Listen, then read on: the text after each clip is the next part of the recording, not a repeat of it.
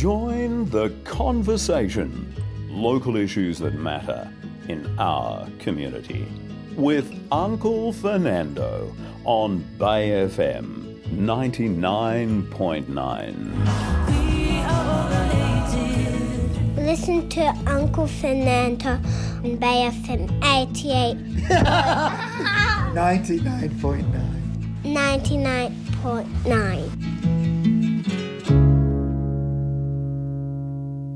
I am joined on the line by Professor Dominic Dwyer, who is currently based at the New South Wales Health Pathology's Institute of Clinical Pathology and Medical Research at Westmead in Sydney.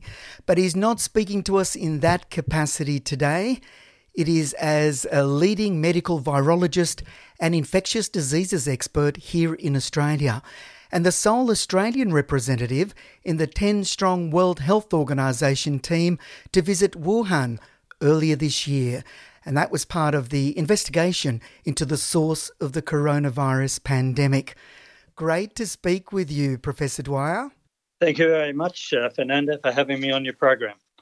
Look, before we get into all that serious stuff, just to prove that you are human, uh, tell us a bit about yourself. Who are you and why did you get into this field of medical research in the first place? Well, that's an interesting question. Uh, look, I uh, did my training in medicine as a medical student and a junior medical officer at St Vincent's Hospital in Sydney. And that was really at the beginning of the HIV epidemic in Australia and uh, obviously worldwide. So suddenly people were talking more about difficult infectious diseases than they had been. I mean, I think there had been a, a kind of general viewpoint that, oh, well, we've got plenty of antibiotics and we've got plenty of treatments. You know, infectious diseases aren't so much of a problem anymore. Um, but HIV and, you know, the other diseases that followed clearly showed that this wasn't the case. So that uh, certainly piqued my interest. And then, uh, having trained at St Vincent's, I then came to what was then the brand new Westmead Hospital uh, in a part of Sydney that was, you know, very much underserved by quality medical care and with a very diverse population. So, all sorts of unusual infections and diseases and health problems in a part in that part of Sydney. So that's kind of what got me going, and then you know it's been all downhill ever since. do you only work in labs, uh, Dominic, or do you also do hands-on work with people who who get sick? No, no. Look, I do. Uh, I, I do both. So I used to do a lot of clinical work on the wards as an infectious diseases physician, and that was, uh, you know, particularly in the era when we didn't have good treatments for HIV. Uh, I now run uh, the main public health laboratory in, in New South Wales and one of the few in the country. Uh, but I still keep my clinical hand in by doing outpatient work.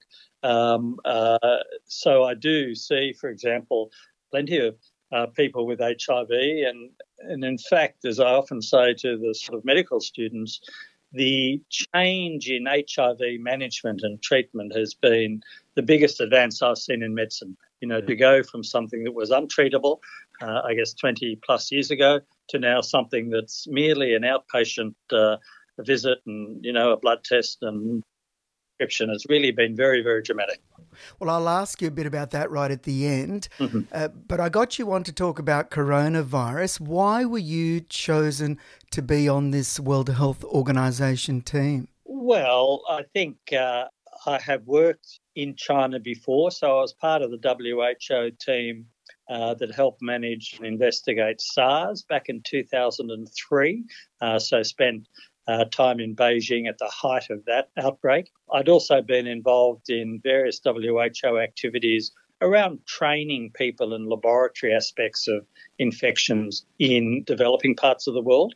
Uh, so I'd been involved with them. We also have a WHO national influenza centre at Westmead. So I've had a lot of WHO contacts over the years. Plus, in my clinical work, I've been very much involved in outbreak investigation, genomics of viral infections, those sorts of things, were, which were the sorts of skills, I guess, or experience that they wanted in investigating the origins of SARS CoV 2. Well, just on that visit earlier this year in February, I think it was, there was a, a lot of media, of course. Just remind us of the key findings in that WHO report that you were part of. So the findings fell into two sort of main areas. The first bit was what we call phase one, uh, which was about reviewing what data there was already available. Uh, and then the second part, or phase two, was really then about what studies do we need to design to take the work further.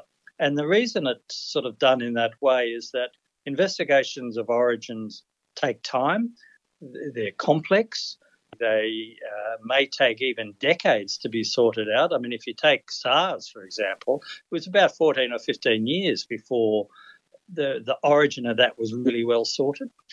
So it would be naive to think that it could have all been done in one visit. So we deliberately wanted to set up processes that would take it forward.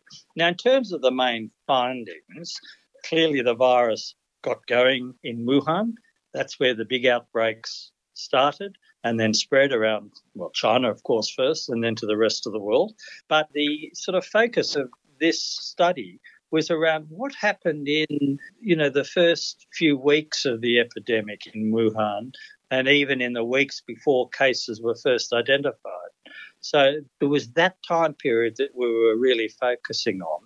So in December 2019, uh, there'd been about 170 odd cases in Wuhan, but as we found, there had there was evidence that the virus had possibly been circulating in Wuhan for some weeks or even a month, months maybe, before it got going as a big outbreak that everybody heard about. Uh, now, where that virus came from, of course, is the, the big question. And again, that was where very much part of the work was done.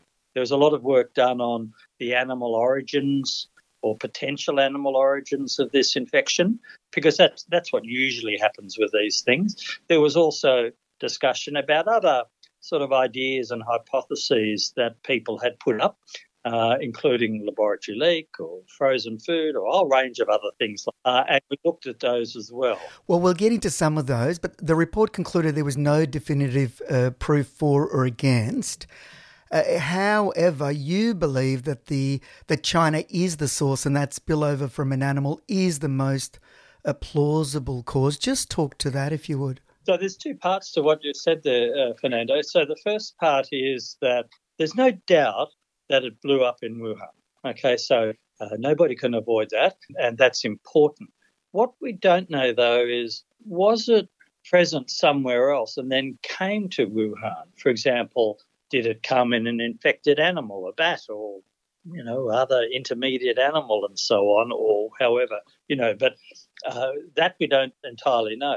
The reason the, the sort of animal work was is so important is that with every other virus just about, including SARS, including MERS, which is a related virus in the Middle East, they're of animal origin. So it was really looking at those animal sources that come into a big city like Wuhan. I mean, Wuhan's 12 million people. It's a big cosmopolitan center, big travel hub. Uh, you know, but at the at the local street level, you know, what, what what's going on in the marketplaces and wet markets and those sorts of things, and, and trying to tease out that sort of evidence without dismissing any other thoughts that could be important. And why do you believe that the most plausible cause is uh, from an animal? Because first of all, that's the way all the others have happened. So, so history will tell us this is what what's going to happen. The second thing is that there are plenty of small bits of evidence talking about animals in China, in Wuhan. So, for example, we know that live animals were, wild animals were in the market in Wuhan, in the Huanan market, it was called, in Wuhan. We know that wild animals were there. We know, now know that there are a lot of animals that are actually what we call permissive to SARS-CoV-2 infection. In other words, you know, readily infected by SARS-CoV-2 like humans, and they're present there. Uh, we know that um, the condition of marketplaces and so on at the particular one in Wuhan, but indeed through other parts of China, other parts of Southeast Asia, and indeed Africa. Many many parts of the world have these sort of markets where all sorts of stuff is sold uh, with not necessarily much control. We also have evidence now that related coronaviruses are present in a whole lot of different bats that are reasonably closely related to SARS-CoV-2, and also some of the features of the virus that make it so problematic in humans are present in these bat viruses in the wild. So the circumstantial evidence is all leaning towards the animal hypothesis. We don't have the sort of gotcha piece of evidence, if you like. That can take time, and that's what I was getting to in the beginning. These things can be slow. Mm. Now, you and the WHO team are very concerned that we're fast running out of time to identify the original source of the pandemic. Tell us about that. So, the plan for the whole study was, as I said, uh, you know, the second part was around developing the studies that need to be done to take this further forward. So that's all fine. That was agreed to with the Chinese and with the WHO. Everybody agreed what to do. But then, you know, dare I say, the politics sort of kind of interfered with that because mm. we, you know, look, we were there a year after the outbreak had started, so already that's you know a long, a longish period of time. Then uh, the plan was to start the second phase of work straight away, um, but in fact it's been delayed and delayed because of political archie-bargy, I guess. Mm. We're now in the situation that you know we've been six, seven, eight months since we were there, and still nothing has progressed. So the time is getting away from us to do some of the studies that need to be done. Some can, some can be done now at any time. That's fine. But it's the ones that, you know, you want to try and do reasonably quickly. And what exactly does the team need in order to complete its work and to get to the bottom of the origins of the virus? Well, it needs, first and foremost, the political will uh, of everybody to keep going. So, um, you know, we need the Chinese to agree, we need other countries in the world to agree, we need the WHO to agree, you know, to get on and start working. You know, these sorts of studies always require international cooperation. I mean, you can't just waltz into another country and say, I'm going to do this or do that. It's got to be done collaboratively, openly, transparently. And you know, you've got to work at the diplomacy to allow that sort of thing to happen. And I think a lot of the kind of stuff that's happened over the last six to eight months, or even before we went, inhibits that sort of work because people attack each other or countries attack each other about things, uh, and that just, you know, simplistically puts everyone's hackles up, and then nothing gets done. Uh, mm. and I think that's okay, it's bad enough for this time round to try and find out what you know what SARS-CoV-2 is all about, but it's also really important for the next time. You know, the mm. world has to learn from this experience to do it better next time round, uh, and that's what worries me, or worried us also as a group that all dilly dally you know, the left are going to be able to set up mechanisms to, you know, get on top of the next pandemic because there will be one sometime. Mm, and I will ask you about that. What are you hearing though? Will this is this likely to happen in time for us to be able to get to the bottom of it? Look, I can't be uh, completely sure of that. I think it's uh, uh, some of the things can be done and just needs everybody to agree to get on and do them. Fine. Uh, and there's some of the things we outlined in our report. Uh, then there are some things that are more difficult as time goes on. So some of the kind of biological testing and so on that you would normally like to do in a you know after an outbreak or something you know the longer you leave it the less reliable that sort of data becomes and the testing becomes so you want to get onto that now to do that you've got to get everyone to agree now who are trying to do this they're sort of forming uh, I guess, another sort of group to try and work up frameworks for origins investigations so that not only can we solve this one, but, you know, look forward to the future. Mm. So, so that sort of stuff's underway. But these things take time, you know. I mean, mm. they're often bureaucratic and diplomatic things to sort through. Professor Dwyer, you and the investigative team have been very critical of media reporting of the leak, the lab leak theory. Just talk to that if you would. So, look, uh, the laboratory leak theory is is important to discuss. It wasn't actually part of our mandate when you know when we were sent to Wuhan. Uh, WHO didn't put it kind of in there. However, we did, in a sense, challenge our Chinese colleagues to talk about it because we said to them, look, you know, everybody's suspicious of this. We've got to try and, you know, work through it, and you've got to tell us, you know, kind of what things you did and so on. Um, so we pushed for that sort of discussion to happen. The difficulty with the media approach to this, it wasn't so much the media, but maybe the political approach, was that, oh, well, you know, if it suited President Trump to say, oh, it's a China virus and it came out of some, you know, lab in Wuhan, um, and look, you know, the intelligence agencies tell me this and that, well, uh, uh you know, all that does is kind of ramp everybody up in the media and so on, and everybody's got an agenda and so on.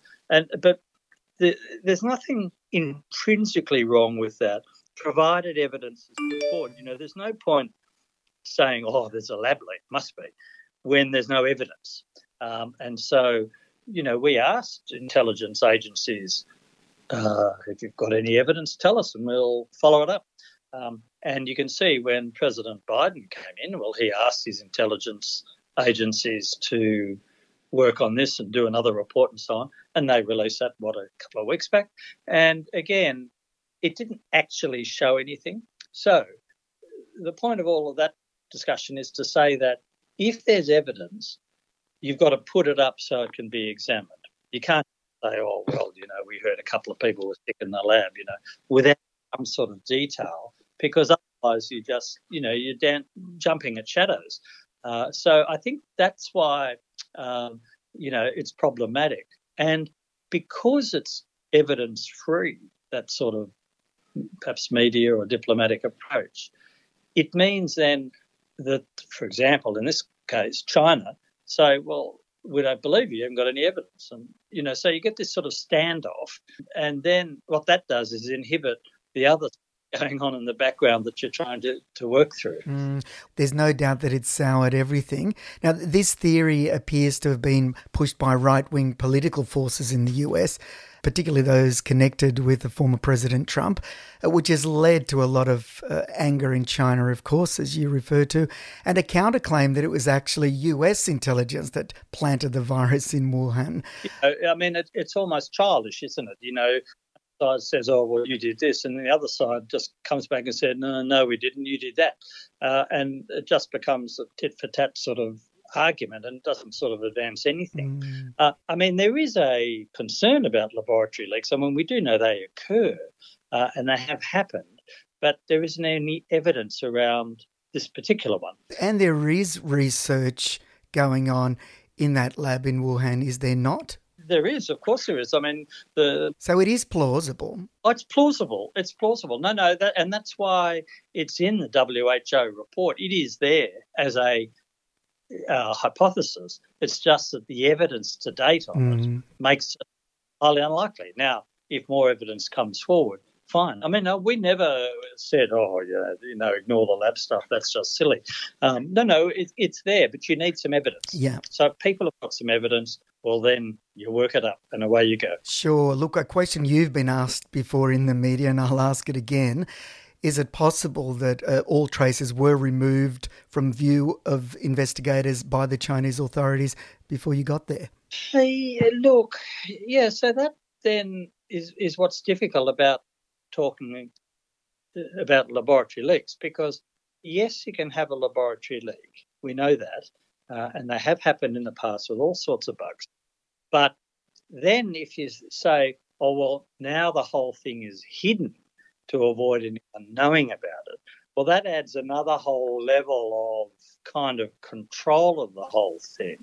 And that then starts, that means you're implying it's a kind of state sponsored hiding of facts. Uh, well, you know, I don't know how you answer that sort of question. well, it's out of your realm as a medical scientist. but look, to be fair, you know, we visited the Wuhan Institute of Virology. We spoke to their uh, operating managers and so on. We spoke to their biosecurity people. Uh, we spoke to the scientists doing the research on bats, and they do a lot. You know, they're one of the world leaders in sort of bat research. Mm. And the sorts of questions we asked would be that. The, you know, I do a lot of laboratory inspections, for example. You know, the, the questions that you ask when you walk into a lab to accredit them and so on. You know, they answered all of those questions in a way that made perfect sense. We could tell they had obviously thought of this themselves and they had done, you know, they had gone and bled all their staff, done testing on their staff, for example, uh, reviewed their operations, had independent people come in from China uh, and, and have a look. So they had obviously worried about a lab leak they told us they couldn't find any evidence of it. The questions that we asked about it, their responses were kind of made sense. Uh, the facility is a very good facility. The scientists are very good scientists. Um, so there was nothing in that sort of examination to say that anything had happened or had been hidden. And Mm. it's actually pretty hard to hide something like that. I mean, you can, but you know, uh, this is not just a discussion between one or two people. Oh, shush! Don't tell anyone something happened.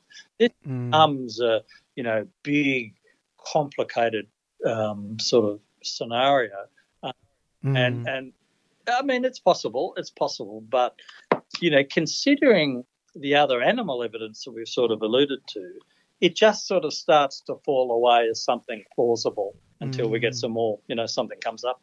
Is it true to say, though, that we'll probably never get to the bottom of it, the origins? Oh, look, I'm optimistic. These things take time. Uh, so, you know, if you look at Ebola virus, for example, we've had outbreaks of Ebola virus in Africa for what 40 odd years ago. It was first recognised. It's only been the last couple of years that they figured out the origins. Mm.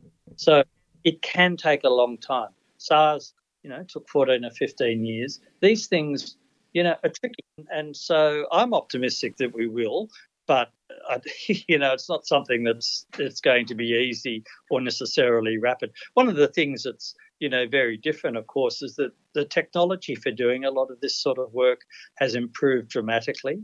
Um, so, you know, that also gives me optimism that, uh, you know, we'll sort things out eventually. Fingers crossed.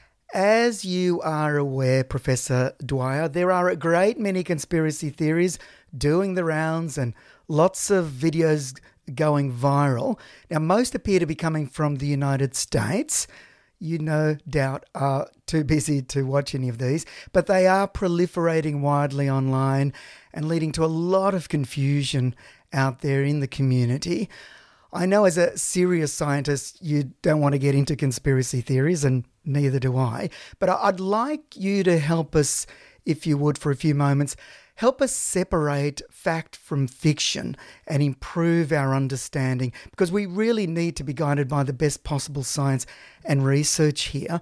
So I'd like your reaction to some of the points made in this video by a US physician by the name of uh, Dr. Dan Stock.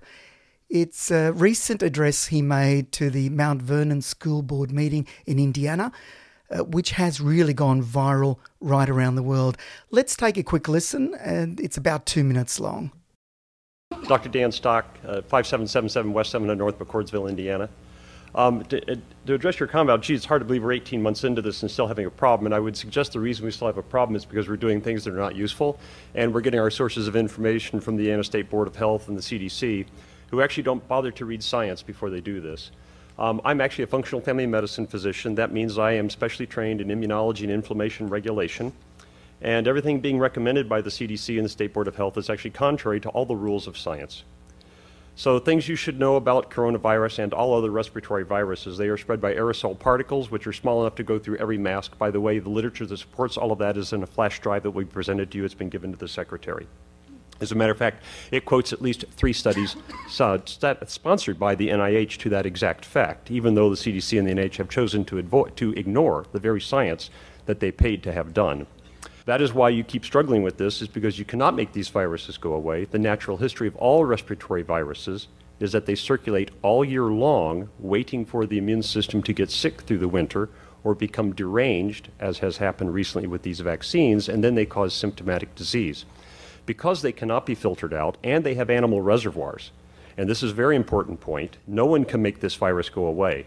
The CDC has managed to convince everybody that we can handle this like we did smallpox, where we could make a virus go away.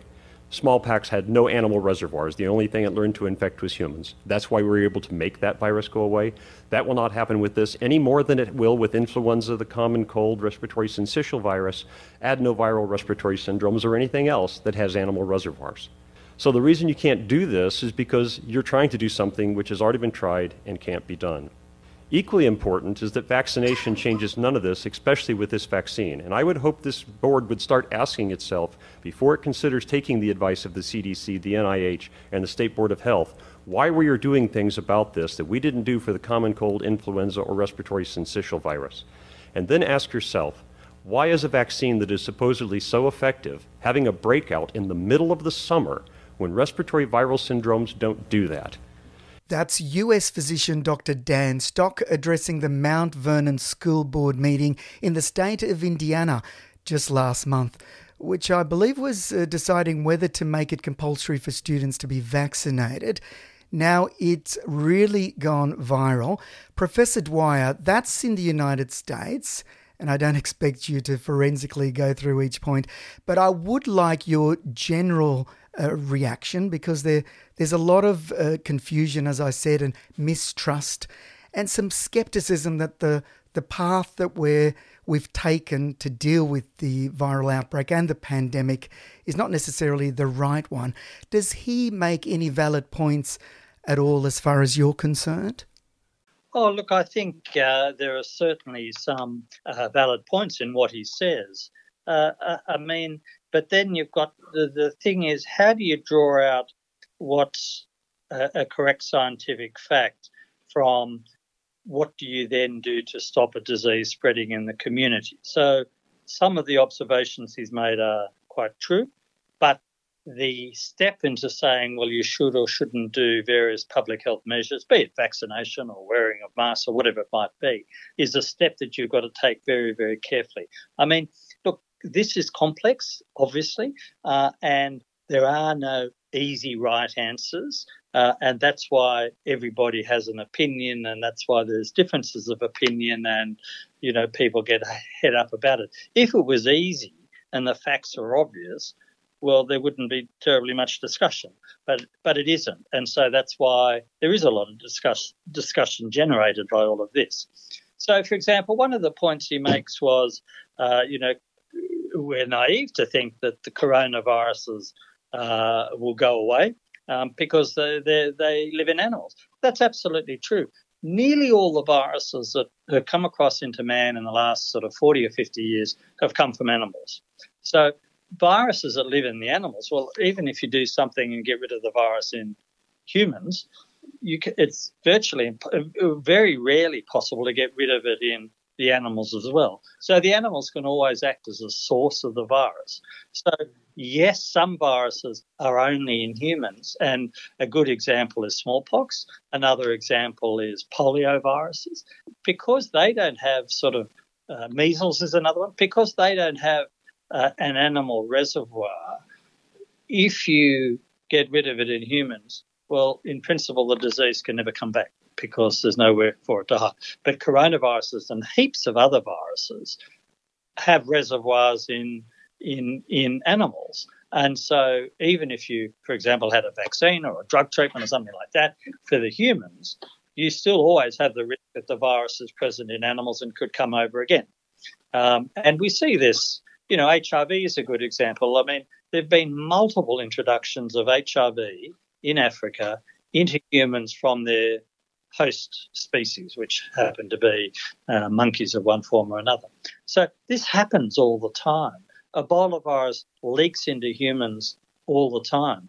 Uh, so coronaviruses all have animal origins. So it's not surprising that those viruses continue to, um, you know, be around, or indeed new variants or versions come to light as well. Uh, so, so yes, that's true that you know if they're in animals, they're very hard to get rid of. But that doesn't mean you can't use a vaccine. So uh, I think that's where some of his argument falls over. Well, he's very critical of the current approach. Do you think the response to this worldwide outbreak, in terms of dealing with the spread of it and bringing it under control, is the right one? Well, uh, I mean, if I go back to what the WHO work was about, we were very clear, and this is what we were told to do, that this was about understanding the origins of the virus. It's not about assessing the responses to the virus and the outbreaks that it caused. And this is what a lot of politicians and perhaps media and so on got confused about that you know everyone's saying oh well it's so and so's fault they didn't do this or that correctly and that's why mm. that's a different question to asking well where does it come from what cave or what animal or whatever but i guess i'm asking you the medical approach to it is that do you think that's the correct approach i i, I think it is uh, i think there's no one correct approach uh, and every population or community or country is different. Um, and so the approaches are clearly multifactorial. I'm a great believer in vaccination. It's completely changed the way we handle childhood diseases that were previously killers. Um, I think vaccination is the way to go. However, the vaccines aren't great. I mean, they're, they're very good, but they're not, you know, they're not 100%. No, no vaccine is. Mm. So it's not only going to be the vaccine. Masks, I think they work well, but they're not anything like 100% effective. Uh, so uh, uh, uh lockdowns, effective, but they're nothing like 100% effective. So you end up with all of these sort of approaches that by themselves are not going to be the answer, but when they come together, uh, they have a benefit. Uh, and we will get over the current outbreak in New South Wales, just like Victoria got over their one last year. Mm. But if we didn't do anything, then it would be way, way worse. Mm. So you are convinced that vaccines are our main way out of this? I think they are uh, the main way out of it uh, from two points of view. One is that they don't stop you from getting the infection, but they protect you from getting seriously ill. So, in other words, by having the people vaccinated, even if they get the virus, then they're less likely to end up in intensive care or dying or you know being in hospital for weeks on mm. end. So that is one very significant benefit, and we've seen that time and time again. The second thing is, well, what does it do for the community? That if you vaccinate, you know, the great bulk of the community, then the virus is probably less likely to be able to spread around. And that becomes very important because some communities have really high rates of of, of bad health. I mean, if mm. you know living in Byron Bay in the sunshine and going for a swim every day, fantastic. You know, people are uh, uh, uh you know may well be a very fit and healthy population. That's why we've barely had a case. may well be, but you know, you go to, for example, Indigenous communities at the moment, mm. Dubbo, in Wilcannia, Brewarrina, Gulargambone, and these places, you know, you've got populations with lousy access to healthcare, you've got uh, underlying medical problems, a whole range of different things. So, you know, the uh, uh, the impact there is is much much greater, and I would say that the vaccination in places like that is absolutely fundamentally important. I guess one thing that people are very confused about is why can I still get it if I'm vaccinated? And now we're seeing those new massive waves in Israel and uh, uh the UK when uh, most people have been vaccinated. Mm. People are very confused when they hear it, things like that. Yeah, yeah well, that, that's true. So, so first of all, the, the vaccines don't stop you getting infected. Okay, so that's important. People think that, oh, well, the vaccine will stop me ever getting infected with whatever I've been vaccinated against. It doesn't. What it does do is give your immune system the chance to be ready for it when it comes into contact with mm. it. And so by being ready for it, it stops you getting seriously ill. So that's the key. So, yes, are, you can get infected if you've been vaccinated, uh, and yes, you can get sick, but the rate of being seriously ill is dramatically different. And then the other thing with the vaccination story is that, for example, you know, in the UK, people, you know, the Prime Minister patting himself on the head to say, aren't we great? We've got 70 or 80% of the 70% of the population vaccinated. Yet they're still having big waves of disease. And that's because 30% of the population are not vaccinated. And those people who are not vaccinated mm. might be in the poor parts of big cities in London or Birmingham or what have you, or uh, don't speak English as a first language, or haven't, haven't engaged with the health system, etc., etc. So you can be an optimist and say 60 or 70% vaccination is good, but you're still leaving 30% of an at risk population underprotected. And they're probably the two very key messages that uh, probably need to be going out a lot better. Look, you mentioned vaccines um, are our main way out of this, but we need to have um, the tools as well.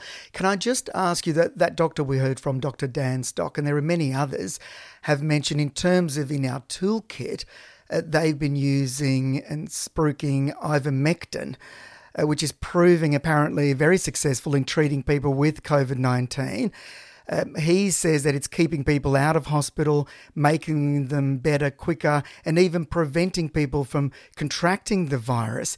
Is that true? And where exactly is the evidence at for ivermectin, which I, I believe has been used successfully in developing countries to treat bacterial diseases and the like for many decades. Is that right? Yeah, so ivermectin is a drug that we've used in infectious diseases for a long time, and it's also used in the animal world as well. It's basically an anti-parasitic drug. It, it kills a number of parasites of humans. It was postulated to have some antiviral effect, and there's quite a lot of drugs that have antiviral effect in the test tube, if you like, in the lab. But when you take them out into the clinic and you do the proper sorts of trials to see whether they work, um, this is one of the ones that's failed. Um, so there have been a number of trials of ivermectin published that show that it doesn't have a benefit in treating active COVID 19 or in preventing people from going, you know, to intensive care and so on. So that's why I would never use it. I think it's it's just pointless. I mean, it it, it, it they have some toxicities as well, like any medication or drug. Uh, there are certain side effects, and ivermectin certainly does have a number of side effects. So mm. uh, normally, if a drug has benefit, uh, you weigh up is is that benefit worth more than the side effects? And in the case of ivermectin, there was no clinical benefit, and that's why, the, and the side effect profile is present. So I wouldn't use it in any of my patients. Mm. Is it right though that it's been used in a couple of states in India, such as uh, Uttar Pradesh, for example? Apparently, they got on top of their pandemic by rolling out ivermectin um, as a preventative and a treatment option. Do you know much about that? Yeah, look, again, um, uh, uh, sometimes you can be, have confusion about the way pandemics roll through towns or provinces or, or what have you, or families for that, in our households. Um, you know, that they come in waves. Okay, so you have waves infection, and if you look at the curves in Australia and the curves in countries around the world, this is what happens, and this happens with flu and you know 1918 flu, all of that sort of stuff. Mm. So they do occur in waves. So then you've got to say, well, does an, an intervention at a particular time, like say giving the community ivermectin, mm. um, you know, does that change the epidemic curve, flatten the curve, as we used to talk about? Mm. In fact, the evidence that, that that does do that is is not there, and I think it's a, uh, in my opinion, a misinterpretation of the fact that dishing out ivermectin makes a difference. I don't think it does. Right. Um, and it gives people a you know false sense of security and and and I think this is what tends to happen you know people um, uh, think there are particular things that that that, that might work and so mm. group them uh, for whatever reason um, uh, and and but the evidence you know, it's got to be guided by evidence ultimately. Mm. You can certainly try it, and, and, people did try ivermectin plus a range of other things as well. But the trials showed that they didn't work. So then you, what you've got to do is say, okay, this one doesn't work, we put it aside. Do we use it at all here in Australia to treat people with COVID 19? Uh, I'm not aware, aware, of it being used in any hospital in Australia. Mm. One claim that's been circulated widely is that ivermectin um, has been discredited and is being suppressed by the pharmaceutical industry because there's little money to be made from it uh, compared to these new vaccines. Now, you work in the field. Could there be any grain of truth that that could go on? Could that be possible whatsoever? Uh, look, I don't know. I mean, you know, there's plenty not to like about Big Pharma, don't get me wrong. Um, but I certainly have not heard of ivermectin, you know, being discredited because of that point of view. Um, the, you know, ivermectin's actually a very old drug, uh, and you know, like in the sense that you know it's off patent and you know been around for a while and so, quite cheap to use as well. And cheap, yeah, yeah, that's right. And and look, you know, drug companies can be, you know, pretty protective of their patents and their new drugs coming through and and that sort of thing. So, you know, again, I'm not expert in that area, but uh, I, am not aware that ivermectin has been singled out by pharmaceutical companies to to um, you know stop it. And anyway, it wouldn't be the vaccine companies that would want to stop ivermectin because uh, you know, if there were other drugs out there, and they're being developed, you know, people are starting clinical trials of antiviral drugs. Uh, you know, if there are drugs out there that you use to treat an active infection, well, that's certainly where you get competition between pharmaceutical mm. industry and their compounds and so on. But that's a different thing to vaccination, which is about stopping you, you know, from getting the infection in the mm. first place by vaccinating, you know, months before.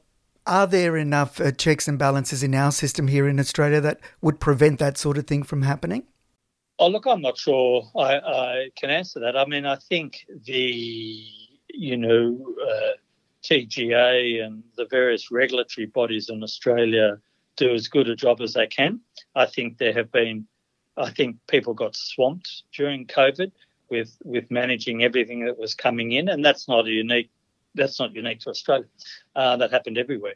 I think our uh, checks and balances are pretty good. And I think the other thing that's certainly a feature in Australia is, and sometimes leads to clashes with the, the drug industry, uh, is, is that we control the pricing of this, these sorts of things pretty well. So, you know, in very simplistic terms, drugs or vaccines don't get into Australia unless they're reasonably priced. And that's quite different to, to what you see in the US, for example. So I would actually say that our, at least our pricing structure for, for new compounds and stuff has been really good. And we've seen this in, in a number of areas of infectious diseases like hepatitis C treatments or HIV treatments or Hep B treatments, those sorts of things. So mm. from that, mm. I think we do actually very well in Australia. Well, there are certainly claims uh, in the US that the CDC is captured by vested interests a lot of the time. As one of Australia's leading medical scientists, can you uh, reassure us, everyday folk who know very little about medical science and certainly the way it all works, that we are getting the best possible medical guidance on all of this that is uh, in the public health interest? Look, I think we are. Uh, uh, I mean, you know, as a as a, uh, a doctor who looks after patients, you know, I want to do the best thing for the person in front of me. You know, that's the whole reason I'm in the game. So uh, I want to see the best advice for that reason. Um, and so I, I, think the medical advice and so on that's given to government is along those lines. You know, they want the best thing for the individuals, and in the case of public health, the best thing for the community. Now, the trouble is that there isn't a binary solution to all of this. You know, it's not either you do this or you do that. It's it's nuanced. It's complicated. Uh, are competing interests. You know, that's true. There are economic impacts. There are all sorts of things. So so treading that line is actually difficult. I I think even though the politicians, you know, there's a bit too much sort of argy-bargy for my liking, but in general in Australia, it's been very good to see that whoever's a premier or even the prime minister, st- next to them is the chief health officer.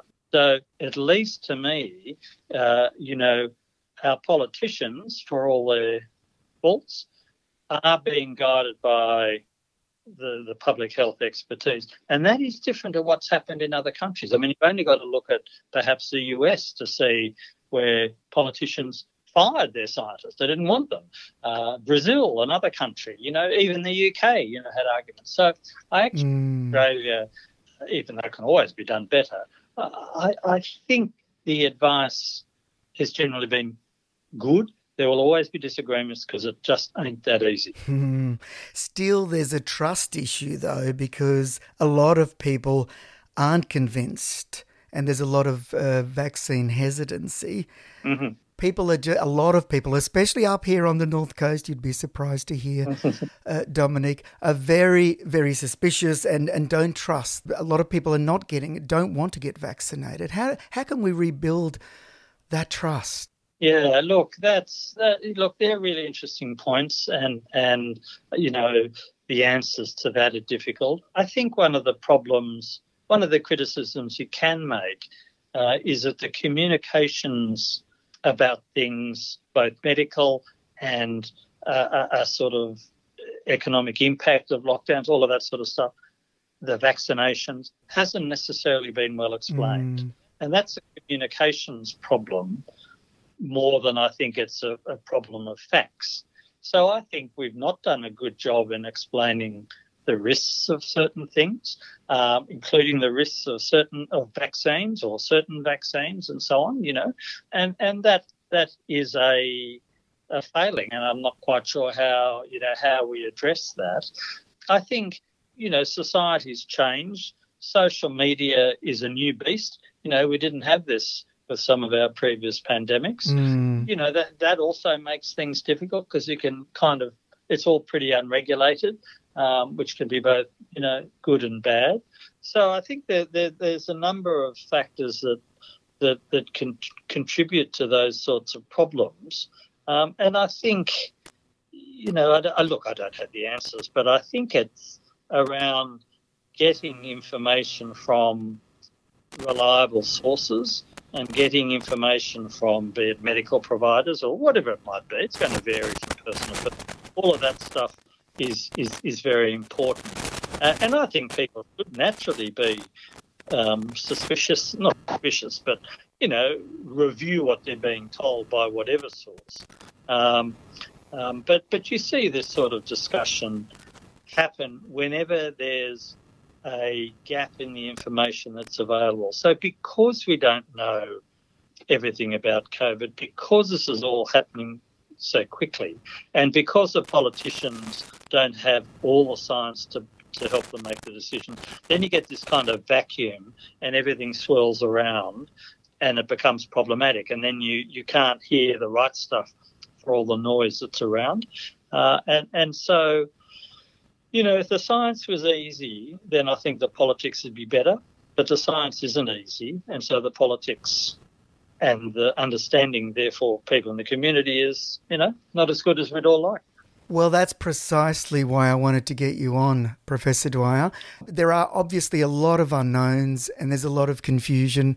Uh, obviously, the scientific answers are not easy, and the politicians are doing the best that they can. You've been very generous uh, with your time. I've just got a few quick questions, if mm-hmm. you could stick around. What do sure. you see as the most likely cause of this coronavirus uh, pandemic, the, the virus itself? Will it die away like SARS CoV 1 did, or will it keep mutating and be with us for many years to come?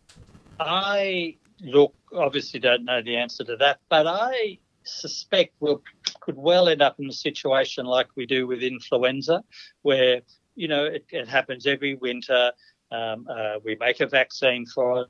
Different strains emerge in different parts of the world. We might have to change the vaccine. We might have to have an annual booster. I don't know. I, I, I think it'll be something we'll probably live with. I mean, there's another four coronaviruses that circulate in humans that have been around for for, for years and years and years. They're not major issues, but they do occur. Uh, so I think that SARS-CoV-2 will be another virus that humans will have to live with. I think it'll be manageable. Uh, it may well, well, I can't, I don't know, but it may become over time less pathogenic. Viruses generally do. You know, after they circulate in humans for a while, they kind of come into a symbiotic sort of relationship and become less severe. Uh, I don't know that yet, but uh, so I think it'll be something we'll have around with us, and I think we'll continue to have to do certain things to uh, minimise its impact, be that vaccines or maybe there'll be new medications, treatments. No, be a range of things. So, in terms of being able to stop the spread of the virus and its variants, big question mark. Is it true to say that scientists like yourself have been warning us for years about the emergence of these viruses? And are health pandemics here to stay, like you alluded to there? Oh, no, no question that they're here to stay. We've been planning for pandemics, obviously, for a long, long time, and it really got going in the late 1990s with bird flu when that first appeared in Hong Kong, and that suddenly got everybody worried.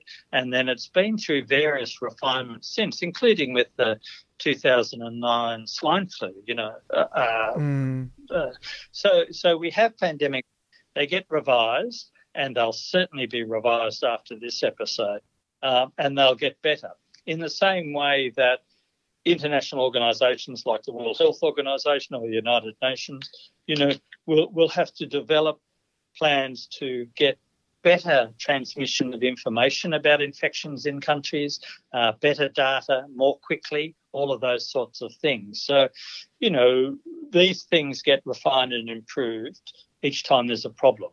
But I must say, this pandemic, of course, has really been the biggest thing since the 1918 19 you know, Spanish flu, if you like. So this has been a, a really big one. Uh, and I think the learnings from this, just like the ones from 1918 19, will be with many generations to come, actually. I mean, if you look at what the doctors said in 1918 19 in New South Wales about what to do about this bad flu strain, it's exactly what we're saying now, except they didn't have modern technology. Mm. They didn't have, you know, vaccines that they could make or diagnostic tests or anything like that. So, but the principles of managing it haven't changed. Mm. Well, there's no doubt we're going to learn a lot. Uh, from this pandemic, but what can we do to mitigate against a, a, new virus appearing? We're not we might not have too much time, or, or is it impossible because we we can't keep borders closed? Can we? And certainly not forever. I think that uh, understanding how humans interact with their environment, I think, is really, really important. So we talk about this One Health model, uh, where if we understand what's going on in animals, as well as understanding what goes in humans, and work together and understand the interactions between animals and humans, then that is really important because pandemics you know, despite our discussion, you know, pandemics essentially come from animal viruses or bacteria or what have you. So, you know, understanding both the human and the animal sphere and all the pressures on that, which can be environmental, climate change, you know, a whole range of different things, all of that stuff together is the way for science to progress. You know, you don't want to say stay stuck in a silo um, of just saying, oh, I'm just going to do this without interacting with the other work that's going on around the world. And I think that's a really important message mm. to help us kind of prevent uh, another one if and when that, well, you know, when that occurs. So, a wake up call about the way humans are living on this planet and the impact we're having on it. Oh, for sure. Uh, I think undoubtedly.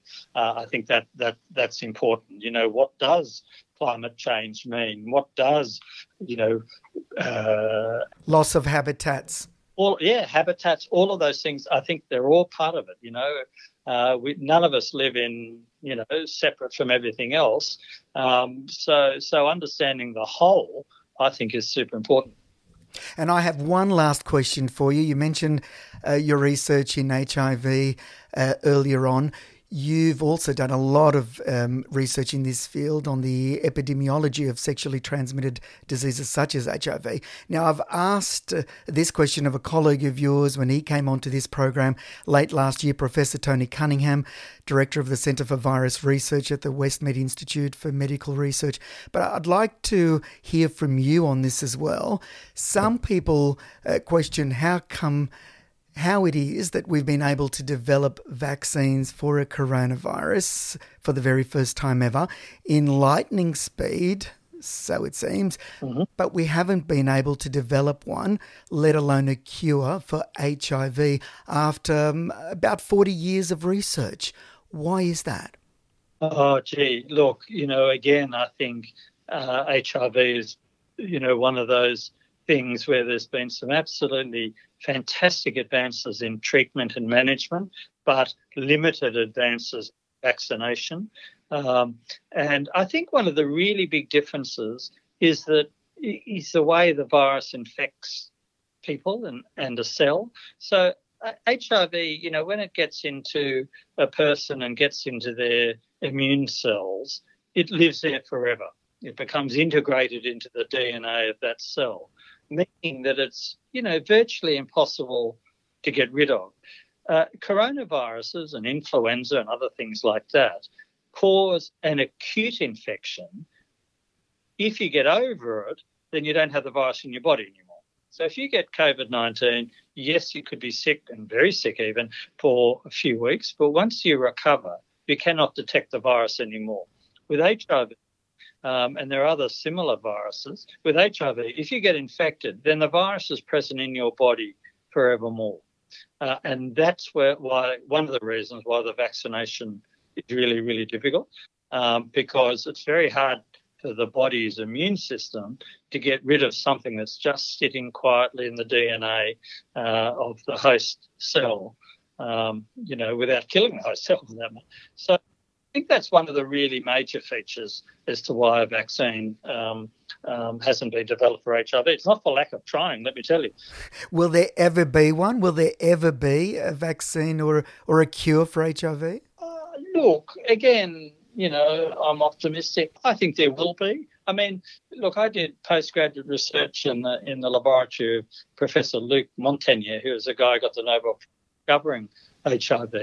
And when I think of what it was like then, both in the laboratory and in the in the in the clinic, compared to what it is now is just absolutely chalk and cheese. So the, the, the, the, development in, okay, admittedly now it's, you know, 30 odd years, but is really extraordinary. So I don't see why another 20 or 30 years of that same sort of uh, development and technology and so on will give us um, you know, will get us answers. So, you know, I'm optimistic that we will. It just hasn't been that easy. I asked Professor Tony Cunningham how close we are. He said probably 10 years. What do you think? Oh, sounds good to me. You know, that is that's called hedging your bets, that one. well, continue your great work, Professor Dominic Dwyer. It's been an absolute pleasure speaking with you. We really appreciate your generous time with us here on Bay FM. Thank you very much. Thank you very much, Fernando. It's been a pleasure.